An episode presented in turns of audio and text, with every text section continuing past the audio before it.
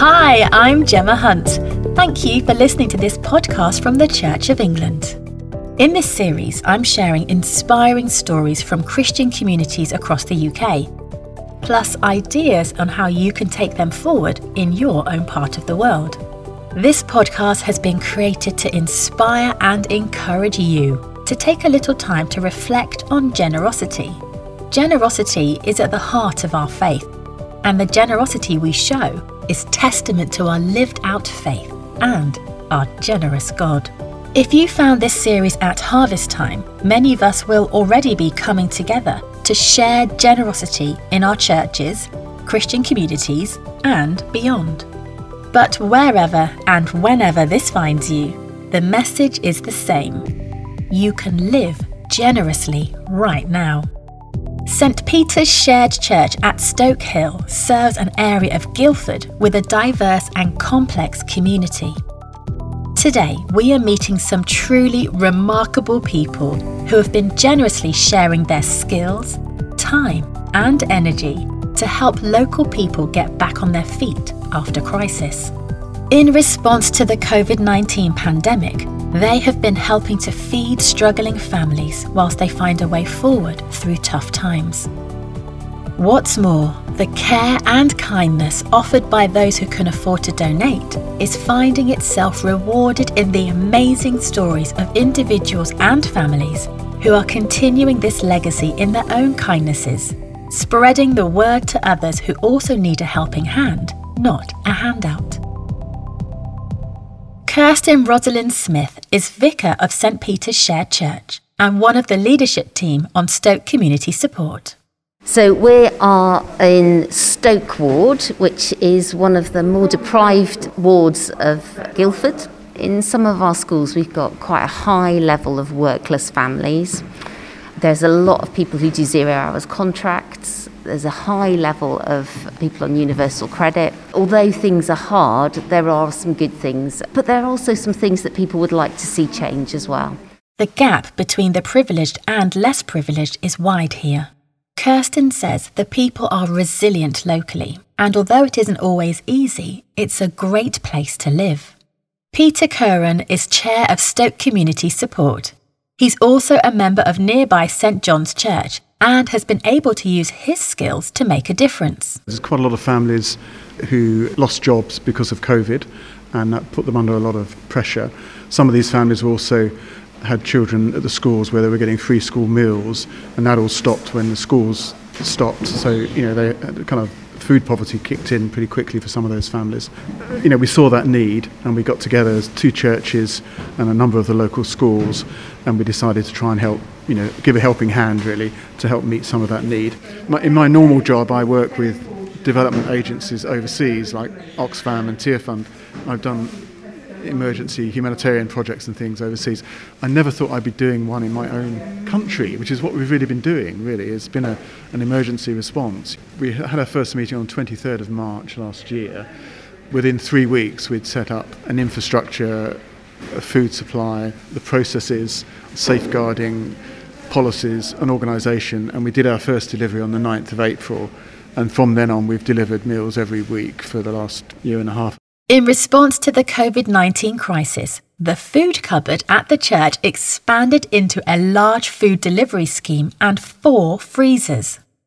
Stoke Community Support went from supporting 40 families to 190 families at the peak of the pandemic.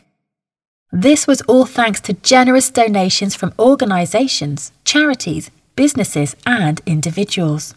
We joined the team on a busy Thursday delivery day. Well, what you can see here today is there are four freezers full of food. You get a delivery every every Thursday morning from Cook, and there's food from Tesco's.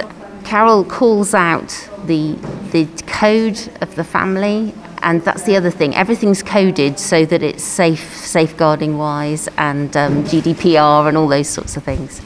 And uh, so they call those out, and then the the type of food is pulled out from the from the freezer and rechecked and then put in the bags. It gets boxed in cool boxes. Um, when the delivery drivers come, they will pick those up. They'll probably have four or five families to go and deliver to. We deliver the food to the door. And we do it kind of Uber style, so you know they knock, they step back, check how the family is, say hello, say where, where we're from.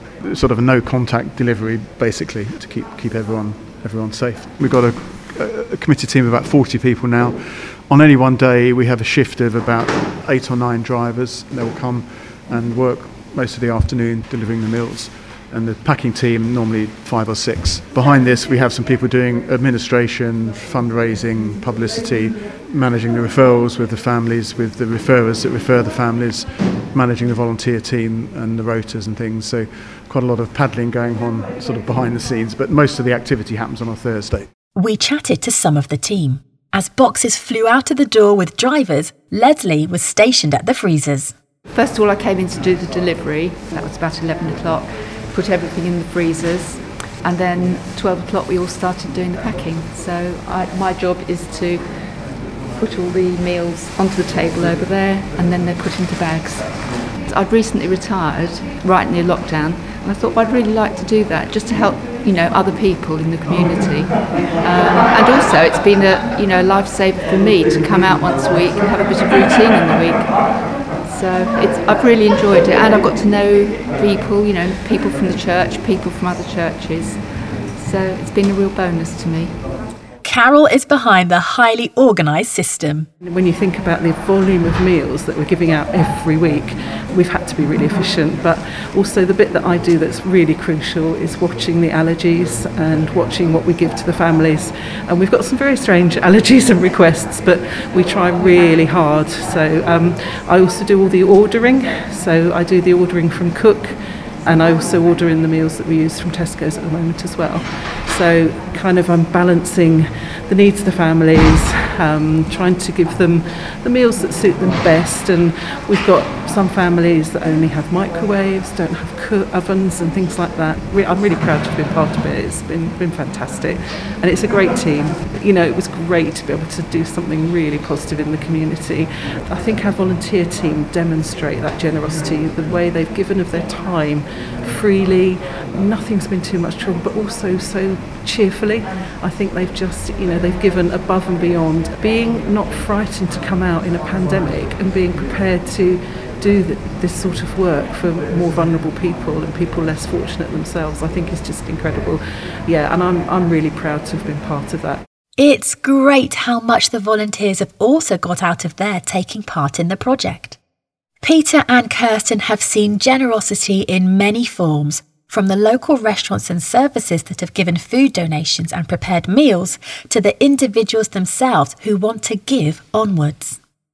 There's been a lot of generosity from people giving money to support the project, so individual giving and institutions giving grants. So we've had a lot of, probably raised about £80,000 so far for the project. And then, as you say, a lot of generosity in terms of the volunteers. We're totally voluntary. Nobody gets paid for any of this. So a lot of people giving their time. Some people have been with us volunteering since the beginning, haven't they? Every every week. Yeah. So that, a lot of generosity there. Yeah. There's probably some little small examples of generosity. I know, for example, there's a family in our church who are not well off themselves and struggle. And one of the first things they did was put a tenner in. That's a drop in the ocean of, of 80 grand. But actually, they paid for another family to have some meals and that just makes a huge difference. And it's it's actually saying generosity is for everybody no matter what your background or what your income is. It's it's about what's in your heart and what you want to do. And sometimes when you get help then you want to be able to help others and it's and it's that sense of that onward giving that that um, culture of gift. You know, there's a, another family I know on the estate who another member of their family was really suffering and having trouble with job loss and everything. So they gave a portion of their food that we were giving them to, to the member of their family. And then were able to be brave enough to say, Can I personally refer this person? And can I refer my neighbour who's struggling? And I think that's one of the things about generosity is that it, it becomes infectious. And if people get that it isn't like a charitable handout, but they can have a part in it, that just makes all the difference in the world. And I think that's that's something that's really blessed me. And I think it's really worth saying, Peter, that like your generosity of the time that you have given to this is just immense. And that's just been such a powerful witness to generosity. And I know you do way, way more than you ever admit you do, and more than um, more than a full time job, quite frankly. And I think that kind of generosity comes out of a heart of gift and giving, and I, and I think that is just really beautiful, a beautiful witness to your faith and your heart for people. Yeah. Thank, thank you. That was very kind. The team has also realised that the good the service delivers is much more than food itself but sustenance for those who are socially isolated. Kirsten likes to hand deliver packages locally so that she can have that face to face chat we've all come to cherish so deeply this year. Being able to check up on our communities is another way Kirsten feels we can all continue to live and give generously. People want to give back because it's a bit like um, the whole thing about gratitude, isn't it? Some people say faith is knowing who to thank. And actually, uh, we all want to give thanks for what we've been given. And sometimes giving back is like giving back to God. And, and that's what generosity is when we talk about giving to church as well, isn't it? It's that giving out of what we've been given back as a gift. And, and that's just really powerful. We had one family we were delivering meals for for about six months. And and then you know they got job came back and their income came back and they sent us such a hugely lovely letter saying you know you really helped us through this time and a whole bag full of chocolates and sweets and everything for all the volunteers and you know and it was kind of a you know it's just such a nice nice gesture back and now we're okay thank you you know and that was really nice one lady said you know this is the highlight of my month because she doesn't see anybody you know once a month one of our volunteers comes and gives her a package of food, has a little chat. What incredible things can be achieved when we all work together in generosity? It was those existing relationships with local schools and the family centre that allowed Stoke Community Support to grow so successfully and help people during the crisis. But another benefit that has come out of the project is a new network of relationships that have care of the community at their heart. From new lines of communication with the local council, agencies, and organisations, right down to individual relationships, new projects are being born from the links established here. Everyone in the scheme really wanted to help the people using it to build independence to get back on their feet. Even if the service was only needed for a short time, even if the service was only needed for a short time, giving food for today and faith for tomorrow has made the difference to many families. The stories of recipients wanting to continue the cycle of generosity only goes to show that when you give whatever you give, your gift can grow immeasurably. God is a generous God, and there's always more, and there's always abundance, and in a way it's an overflow like you're saying you know when you get something as a gift you want to give back and it's that giving that flow from god really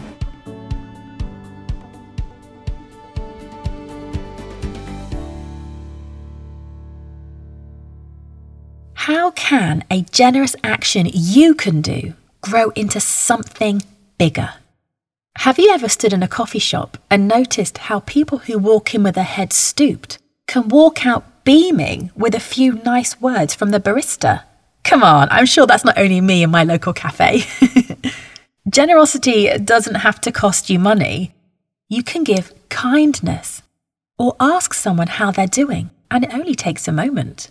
Of course, the amazing work of the team at Stoke Community Support wouldn't have been able to happen without the businesses, charities, organisations, restaurants, and local community who all gave financial donations and food donations too. Are you part of an organisation that could team up to make a difference? Regardless of the pandemic, there are gaps between privileged and less privileged which continue to exist. In a place like Stoke and Guildford, rich and poor live alongside each other, sharing the same green spaces, the same sunshine and clouds each day. Peter was woken up to the needs in his own community by the crisis and continues to serve through the organisation. What about your community? Where are people most in need? Are there problems you didn't notice before? How can you give time or a donation to support those in need? It might be that you want to give long term to a charity, or perhaps your neighbour is having a hard time and could do with a few hot meals or someone to talk to. A helping hand gives others the dignity to pull themselves up and give onwards themselves. And what generosity could be more worthwhile than that? You can find more inspiration, ideas, and materials to live generously on our website www.churchofengland.org slash generosityweek. There you'll find more podcasts about the wonderful generosity in our church communities, as well as daily reflections and activities to help you live out God's generosity in your own life. I'm Gemma Hunt. Thank you for listening. God bless.